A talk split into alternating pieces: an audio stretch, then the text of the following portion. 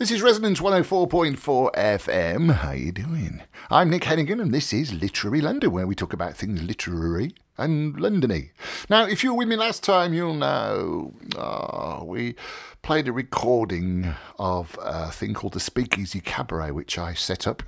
The first half, uh, spoken word event. The first half is anyone that wants to get involved, and the second half is usually a top name from the Edinburgh Festival. Um, and I thought I'd play some of these for you again, because let's face it, when did you last go down a pub? If you want to hear part one with two new speakers, then uh, check it out on the uh, podcast at both at Resonance and at LondonLiteraryPubCrawl.com website. Um, but here is part two. There's a brilliant, brilliant uh, uh, piece from Zoe Antoniades, who's a, a writer who came to the Speakeasy Cabaret and ended up getting two a two book deal out of it, which is fantastic. But first of all, rather unusually, I decided to do a little reading.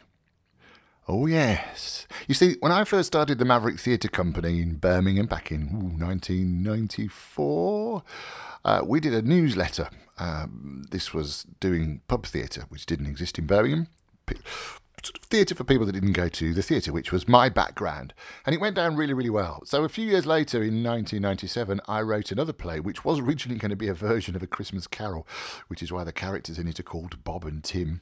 Um, and it turned out to be a sort of a family drama. One of the reviewers described it as a cross between Faust and the film Poltergeist.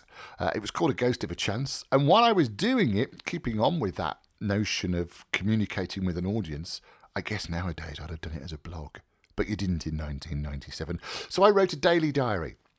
And the idea was that this daily diary would be um, it's a stream of consciousness, really, and it would be published on the opening night of A Ghost of a Chance. So it was the process of getting this play on, with uh, fortunately we, we won an award from um, the Guinness Award through the Royal National Theatre. We got some money from the Arts Council and from Birmingham City Council. I got quite a famous actor in Paul Henry, forever known as Benny from Crossroads, uh, and a young boy called Justin Luke Towler. So it was the process of getting this play on. It went all over the place, and so I thought on the Speakeasy Cabaret I'd read an extract from The Making of a Ghost of a Chance, or how to Make a Crisis Out of a Drama. Summer, June 77, uh, 1997. Another new month. Today, I watched the film Tom and Viv with the lovely Miranda Richardson and the other bloke, Dafoe or something. But I'm so in love with Miranda, I'm blind to any other performance. I checked to see if she has hairy arms. That's a reference to an earlier thing with one of the boys getting. Anyway, uh, I, am blind. I checked it. It's another slightly sad film. Tom and Viv is about the poet T.S. Eliot and his wife. Not surprisingly, she's called Viv. Yes, hence Tom and Viv. It's their story, and a pretty sad one it is for the Viv of the title. She ends up being committed to a lunatic asylum, and it turns out her only problem is what my mum would have called an overactive imagination and a hormone imbalance. Oh, my mother counts me as one of the sufferers of an overactive imagination, by the way. Although I think my hormones have always been okay. Uh, and I don't think my family's ever tried to have me certified insane and sent to an institution. Although I need to be a bit careful about this statement. Uh, even though I am obviously very near perfect, I am aware of having, how shall I say, given my parents, particularly my mother, an interesting life. How? Well, two quick examples. My first day at school, I was born in August and was therefore cursed to be the youngest child in the year throughout my school life. So I started school at barely five years old. my mum takes me to Miss Eden's class at Wheelers Lane Infants in Birmingham. Miss Eden was a dear, sweet woman who I'm sure was at least 150 years of age. My mum would pick me up from school. Oh, my mum picks me up from school after the first day, and the conversation goes something like this: Me, all right, mum. So how was school, Nick? Me. Oh, yeah, great. Mum, you're a very grown up boy now, aren't you? Me. Yes. Yes, I have. Yes. Mum. So you had a nice time at school? Me. Yes, yes, I did. Mum. So you're looking forward to going, to again, uh, going again tomorrow, are you? Me. Tomorrow? Oh, no, no, no, no. Today was very nice, but I'm not going there again. So I was as good as my word, and as a result, my poor mother spent the next six months strapping me into my sister's pram and wheeling her prisoner to school every morning. The frail Miss Eden and Mrs. Hennigan could be seen at 8.55 each day dragging, and I mean literally dragging, a sobbing five-year-old up the ramp to the door of the reception class. I was a big lad for my age, For some strange reason, once I was inside the front door, I knew I was beaten and just got on with being a school kid. I never tried to run away, I just saved me energy for the next morning. So I wept all the way to school, and my sister Fiona, who's 14 months younger than I am, used to weep all the way home from school because she wanted to stay with me too. Poor mother, really. I wasn't bad, I just didn't want to go to school. I think it's because mum had made such a comfortable home life for us. So it was her fault, really. Plus the fact that my sister and I were very close and had never been separated until the education department stepped in. Years later, I actually found some letters my mother had written to various mothering magazines, desperately appealing for some help or advice with her strange youngest son. But she dealt with it on her own, with dad working all hours. Poor mum. The things kids get up to today. I wonder how this peculiar behaviour would have been dealt with today. I can't help but think that the system may have rallied round mum and not left it to her and the diminutive Miss Eden. The second example concerns me leaving home at the age of 16. That in itself is not too bad, but I left home to live with a woman of 38. Another trauma for dear mum, and a story I think perhaps I should leave for another time. so back to Tom and Viv. It reminded me about an experience when I was working at BRMB, the main commercial radio station in the Midlands. I was doing production on the mid morning show with another presenter called Nick Meanwell. Nick's in Holland now, I think.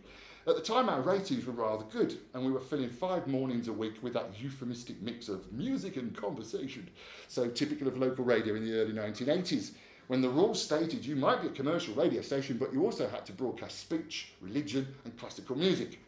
Nick and I started to get lots of appeals from organisations to make PAs, public appearances.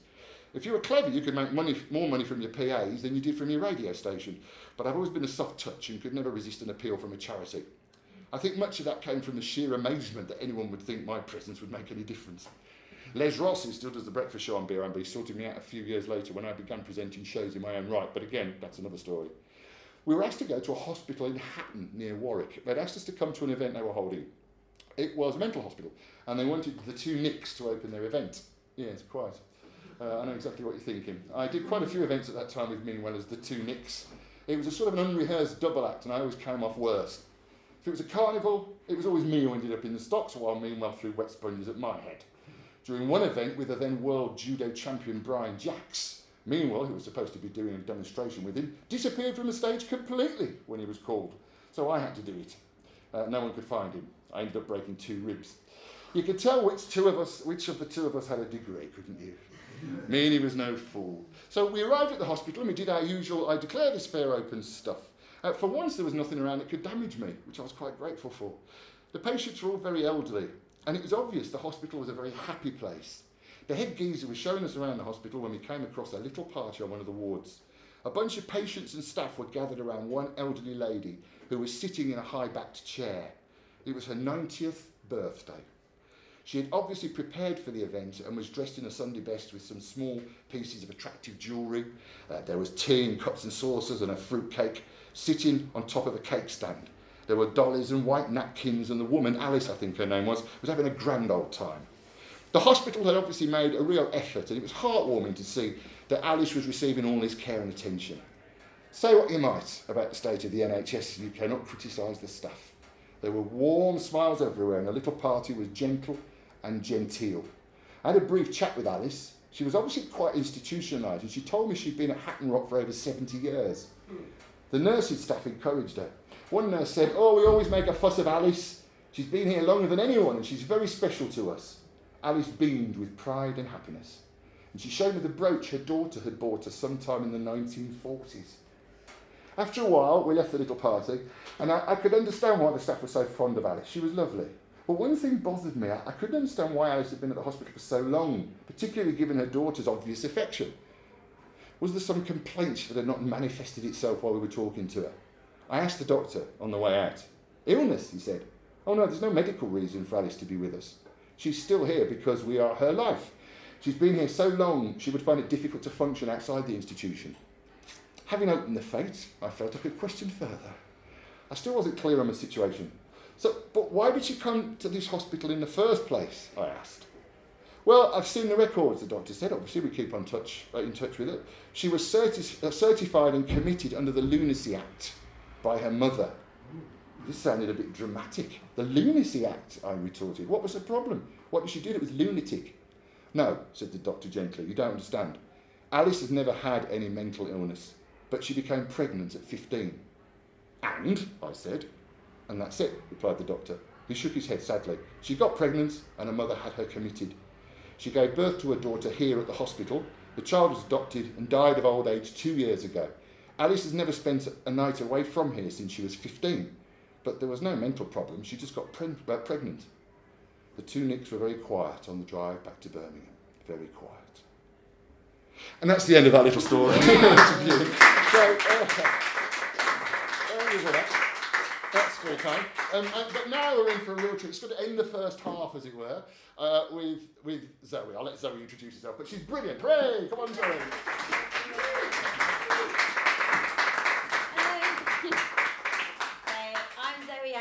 And this is a bit from my memoir, uh, Tea and Baklavas, which sort of tells a story of a dysfunctional Greek Cypriot family surviving life in West London with plenty of plate smashing, but for all the wrong reasons.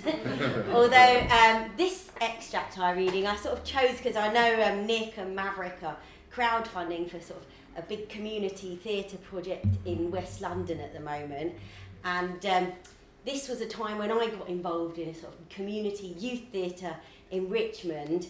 But I don't think I think I was the only child of working class parents at that youth theatre, so it was a little bit less inclusive perhaps than yours. Although I did have a lot of fun there, and I met a kind of interesting friend through that, which kind of the next pages of this memoir look at. So less of the dysfunctional Greek family in this, but a bit more about me and this friend I met, and Youth Theatre of West London in the day. Andreas had his rugby and football, Delphi had her hockey and netball, but I didn't enjoy sports. The only thing I was good at when it came to PE was faking excuse notes from my mum. my thing was drama. I loved being in school plays, and because I had a loud voice, I usually got a decent part. I was in my final year at Twickenham Vale, working towards my GCSEs, when Miss Chilcott, my English teacher, came over to me one morning with a leaflet. It's for a drama group. Thought it might interest you, Zoe. The Cherry Grove Youth Theatre. They're starting up in Richmond this month. The Cherry Grove? Isn't that where you took us to see Death of a Salesman? That's the place. A very well respected fringe theatre it is too. And they're letting us kids in we had a, look, a closer look at the leaflet. Seems as though the workshops aren't going to be held in the actual theatre itself, but at a nearby community hall, said Miss Chilcott. There's a promise of a production in the real space in the summer, though, once your exams are over. Looks all right, doesn't it? Do you think I'll be good enough? I said. You'll be absolutely fine, Zoe. You should go for it. I think I just might, I said. It was a Thursday night, the first session. No one else from my school was going along, but I didn't mind too much. I could be brave about meeting new people, and I liked the idea of doing something different for myself. All the same, my heart raced when I got into the hall and peered around the massive wooden front door. The room was huge with a high beamed ceiling. It was a cold, darkish space with walls of dull green and dirty beige, the curtains a dusty brown, hung limply from the tall windows. A number of youths were already there. The leaflet said 14 to 21 year olds. Some of them looked quite a lot older than me. They hung about on broken velour sofas and armchairs. Everyone was either trying to be cool or funny. A lanky boy with a mop of curly hair was playing on an out of tune piano, and a blonde girl who looked like she had a bad smell under her nose started singing some blues thing. She made out she was improvising, a natural talent, but I suspected she'd been practicing in front of the mirror for months. Everyone clapped when she got to the end and told how marvellous she was, but they didn't sound like they meant it. I looked around to see who was in charge. A woman in baggy tie-dye trousers and a floppy shirt flounced about, clapping rhythms in the air, trying to get people together, so I assumed it must be her. Is, is this the Cherry Grove Youth Theatre? I asked. Yes, yes, do come in. We're just about to start. Then she projected her voice across the hall as if she were treading the boards of the Olivier itself. Okay, folks, let's all gather round and sit in a circle. The wooden floor had long lost its varnish, and was cold and gritty. I wanted to leave, but everything had gone quiet and an attempt to escape would have been too obvious. Okay, guys, now that we're all in a circle, though judging how long that took, I wonder how we'll ever manage to get you rowdy rabble to follow real directions, said the leader person with a comedy glare. Everyone laughed. I jest not. She put her hand to her chest and pulled a silly face, cueing further laughter. Anywho, as I was saying, now that we're all together, I thought it best we get to know one another. A successful drama company depends on trust. So, she whisked out a beanbag from one of her giant pockets. Time for a bit of bonding. I was intrigued as to how a beanbag might make me belong to this group. First things first, names. For those of you who don't already know, I'm Pippa. She threw the beanbag across the room to the lanky piano boy, who caught it with an exaggerated expression of surprise. Now, you have to say your name and throw the beanbag to someone else, Pippa explained. The boy looked puzzled. Perhaps I wasn't the only one who felt a little lost here after all. What's your name, darling? Pippa prompted him. Tristan. Okay then, Tristan. So, you say Tristan, loud and clear as you like, then choose another person. Tristan finally got the plot. Tristan, he said, chucking it over to the blonde blues singer girl. Martha, she cried, throwing it to a lad in a Bowie t shirt. Nat, he said, short for Nathan, but everyone calls me Nat. He passed it to a very thin girl who was sitting directly opposite me in the circle. She was the skinniest person I'd ever seen, with dead straight black hair, huge eyes, and pouty lips, which stood out because they were the only normal sized feature on her shrunken, bony face. She wasn't dressed in the latest fashions, must have assembled her outfit to be different on purpose because it was very noticeable. I think she was going for the bohemian look. She wore stripy tights, chunky Doc Martens, and had a gathered skirt. Her collarbone stuck out over the neckline of her vintage blouse. Too thin, but striking. And pretty too, in spite of being 90% skeleton. she caught my eye and smiled. I smiled back. She called out her name and threw the beanbag over to me. That's how I learned that the skinny girl's name was Tess. Tess disappeared after that first Cherry Grove drama workshop, but I stuck with it and found that most of the other kids were all right once I got to know them. When the GCSE exams were over, the summer holidays began, and we got to move from the grotty community hall to the theatre itself. We sat on wooden benches and window seats surrounding the small stage area. As you can see, Pippa explained, we call this space Theatre in the Round. The actors so much more exposed. A wonderful challenge for you all. Everyone had their serious listening faces on, extra keen, as our play hadn't been cast yet. Mm. Actually, it hadn't even been written.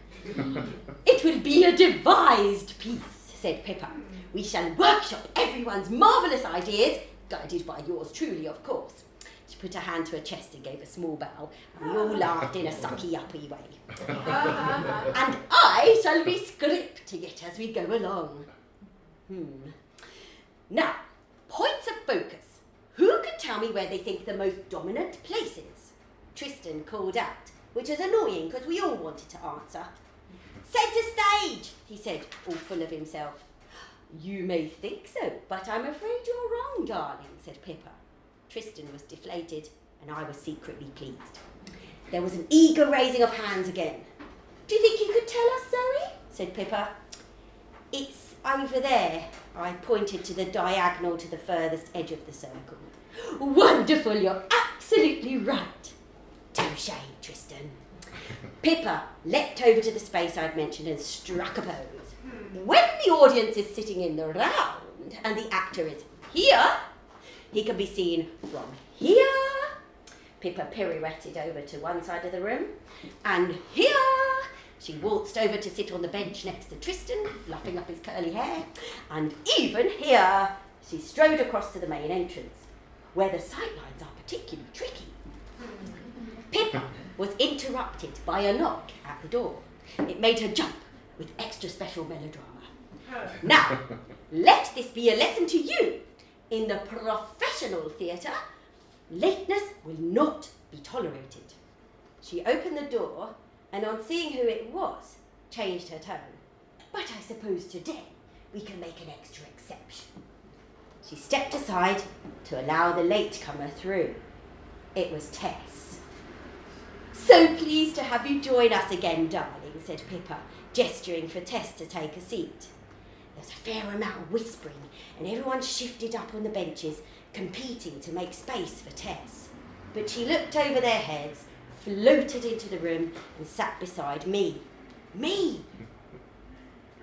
Pippa took centre stage and launched into a monologue about how a device piece works. I turned to Tess. All right, I said. I've been ill, she said, dipping her huge eyes. What sort of ill? I whispered. Tess fiddled with her necklace. Those collarbones of hers stuck out so much it looked painful.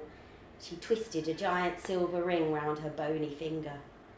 You do look like you lost a lot of weight, I said. Tess smiled slightly. Almost took it as a compliment, I think. Hmm. I'm getting better now, though, she twitched. She didn't look it to me, still as skinny as ever. If this was better, how bad must she have been? Well, that's good, I said. She held on to my hand. I gave it a squeeze. I'll look after you.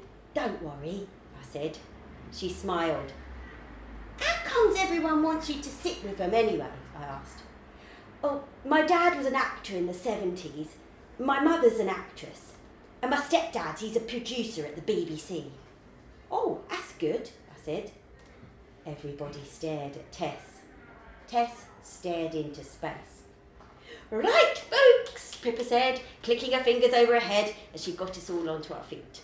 Let's get acquainted with our theatre home. She made us lie on our backs, close our eyes, and listen to the sounds within and beyond the room. Then we had to do the rolling around on the floor exercises that Pippa was always so keen on. I hated that part, all those smelly bare feet in my face. Okay, everyone, a little trust exercise before we start on our improvisations.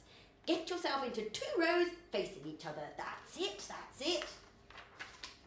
Pippa had us take it in turns to stand on the bench and fall into each other's arms. Everyone wanted to catch Tess.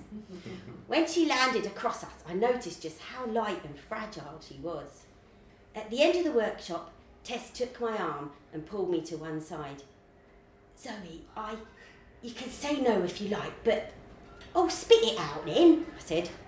Tess looked wounded. Sorry, I said. Go on. Well, Larry's away with the beeb on a recce. I presumed Larry was the stepdad. And Mummy's in Birmingham on a shoot. And there's this friend of hers, Auntie Pat, who she sends round to stay with me. A bit babyish, I thought. We were 16. Our mum had been leaving us on our own for years. But then Tess had been ill. Anyway, Auntie Pat, frightful pain in the neck. And well, I wondered if you wanted to sleep over instead. She crossed her fingers. Course I will, I said. Tess threw her bony arms around me. She had a strong grip for someone so delicate. Zoe, you are a treasure, she said. She needed me, and that felt good. Plus, I was curious to see what the house of a celebrity family was like. Where do you live then? I asked. Grove Park Terrace, she said. No way! That's practically round the corner from mine. I live on Cedars Road. Cedars Road? Near Sutton Court Lane, opposite the car showroom. Oh, of course, on the motorway. Yeah, a bit bit noisy and all that, but we got double glazing, so you can't hear the traffic when you're inside. I said. Of course, she said again. Tess's house was taller than the trees, with huge arched windows shaped like fans at the top. A front door, twice as wide as ours, opened onto a lobby with an ornately tiled floor. It was smartly done inside, but not too flash. Cream coloured carpets and beige walls, framed prints of stills from films and TV shows, and posters from museums and art galleries from all over Europe. A staircase wound around the centre of the house, leading down as well as up. I gazed up through the centre of it, couldn't even count how many floors there were. "You've got a really nice house, I said. Thanks, said Tess, dumping a bag on the floor and throwing a poncho over a chair. I hung my jacket up on the coat pegs and followed her into the kitchen. I might have to nip back home in a bit and get some clothes and stuff for tomorrow, I said. Oh, let's have a coffee first, she said, putting the kettle on. Yeah, that'd be great. I don't take milk though, I said. Oh, neither do I. Not because there's calories or anything, I just can't stand the taste. Not that there's less calories or anything. Fewer, Tess said. What? Fewer calories, not less calories. Oh, right, yeah. Laughed. I'm sorry, you have to forgive me. I get it from my mother. She's a grammar freak. And now it's rubbing off on me. Oh, the shame.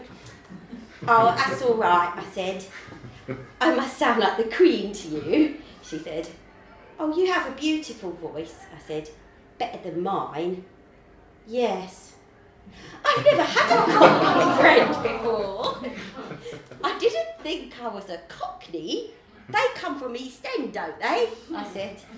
Well, it's just you say me York for milk and cloves instead of clothes. She explained as she poured hot water into a real coffee in a real cafetiere. It, it's just London speak, isn't it? I said. Oh, never mind, I said Tess. Bagel? You having one? I asked. Nah, she said, mimicking my accent. Still on the Ryvita and cottage cheese, me. Want some of that instead? I think I shall partake in the consumption of the bagel if it's all the same with you. I answered in a voice like the Queen's. I'm less partial to Ryvita. Its resemble to its resemblance to cardboard tends to disagree with me somewhat. Tess laughed out loud and popped a bagel in the toaster. Once the coffee and snacks were sorted, Tess said, Let's go lark around in Larry's study. Why not your room? I asked. Oh, no, no, no. We can't go in there. It's in a dreadful state.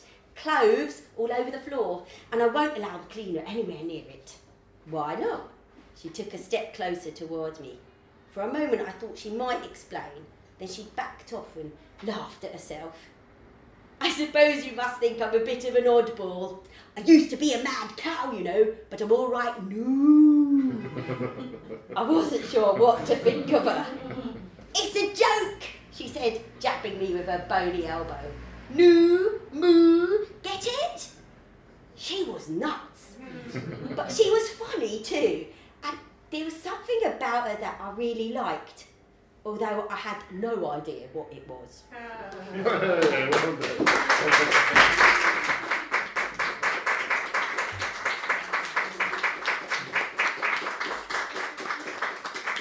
Brilliant. Thank you very much. And Zoe, of course, you can hear. Zoe's, we, we, we spoke before, didn't we, on the radio show on Literary London. Uh, so uh, you can uh, you can find. Oh, you website, haven't you? Where, where's the best place to? It's uh, zoeantoniades.com. ZoeAntoniades.com. Yes. Good. Okay. Well, uh, that's it for this week, but I shall see you next time. I'm Nick Hennigan. This is Literary London on Resonance 104.4 FM. We're now going to applaud.